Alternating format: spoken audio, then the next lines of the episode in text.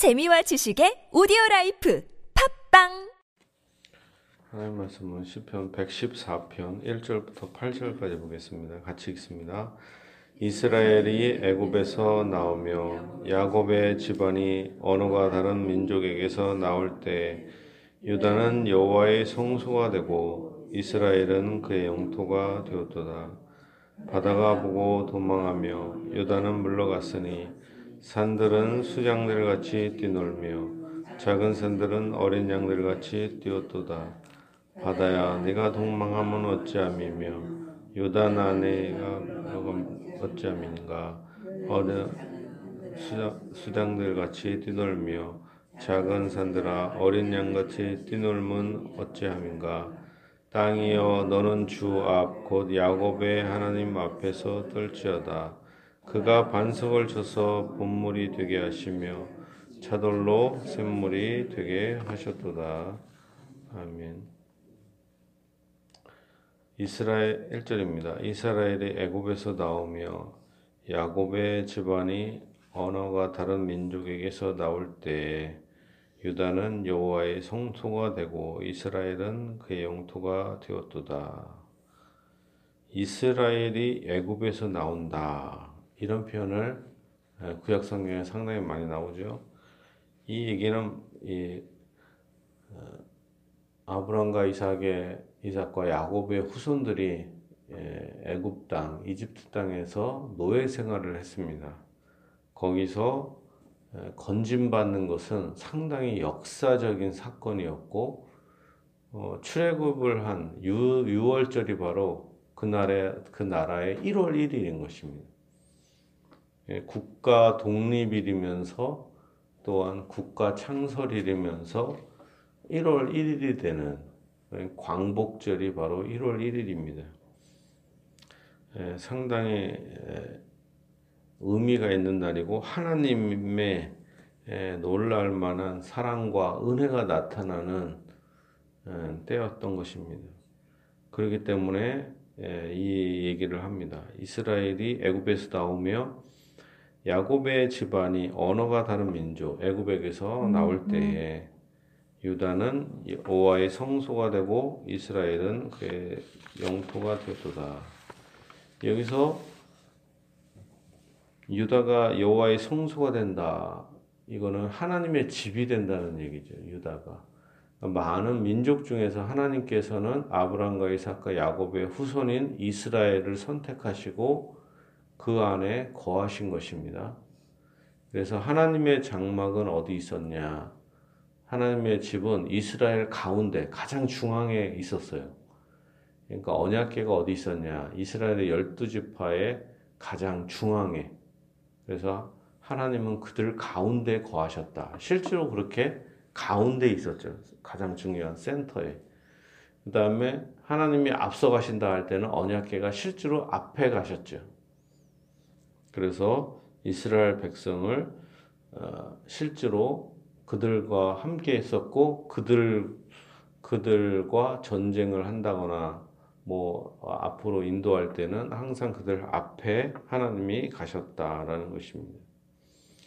삼 절입니다. 바다가 보고 도망하며 요단은 물러갔으니 산들은 수장같이 뛰놀며 작은 산들은 어린 양들같이 뛰었도다.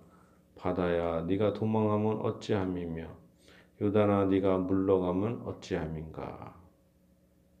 여기서 바다와 요단, 하나님께서 이 홍해바다를 건너게 하실 때에 바다가 멈추게 멈추는 역사가 일어나고 이스라엘 백성들이 바다를 건널 때는 바다가 멈춰서 물벽이 됩니다.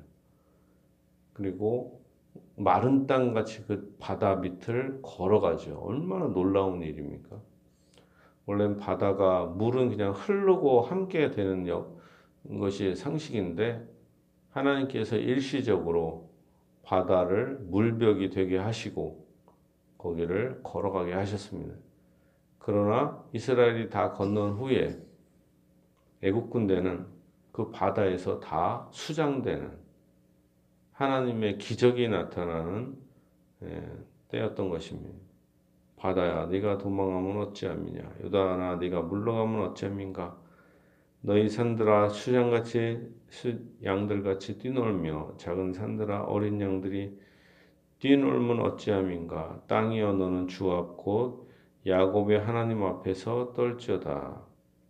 이제 뭐 바다, 땅 모든 것들이 하나님의 영광 앞에서 떤다. 그리고 하나님 앞에서 뛰는다. 이렇게 얘기를 하는 거죠. 그가 반석을 쳐서 봇물이 되게 하시며 차돌로 샘물이 되게 하셨도다. 여기서 반석을 쳐서 물이 되게 하신다. 실제로 예, 바위, 바위를 하나님께서 깨셔서 거기서 물이 솟아나게 하십니다. 이 사건이 그냥 단순하게 그냥 물 주신 정도가 아니라 이 사막 가운데 아무것도 없잖아요. 그 수백만 명의 물을 먹어야 되는데 그 정도 물을 먹으려면 줄 서서 먹을 수 있는 뭐 샘물이 아니라 커, 커다란 바위 같은 음. 바위 같은 게 아니라 바위죠. 그걸 반석이라는데 커다랗고 평평한 바위 이게 반석인데 이 반석을 쳐서 그거를 깨서 밑에서부터 물이 솟아나게 하셔서 물이 강처럼 흐르게 하셔서 수백만 명의 사람들을 먹게 하셨다.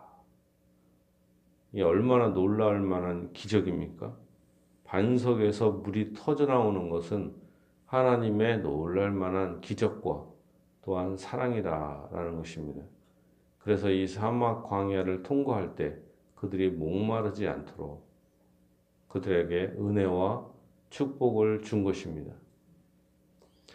이 두 가지 기적, 홍해 바다를 이렇게 물벽이 되게 하시고 마른 땅같이 건너게 하셨을 뿐만 아니라 그들이 목이 마르고 힘들었을 때 반석에서 물이 솟아나게 하셔서 터져나오게 하셔서 생명수를 주셨다라는 것. 이걸 통해서 하나님께서는 택한 백성에게 오히려 놀랄만한 기적과 은혜와 구원을 베풀어 주셨다. 그리고 그 은혜는 계속된다라는 것입니다.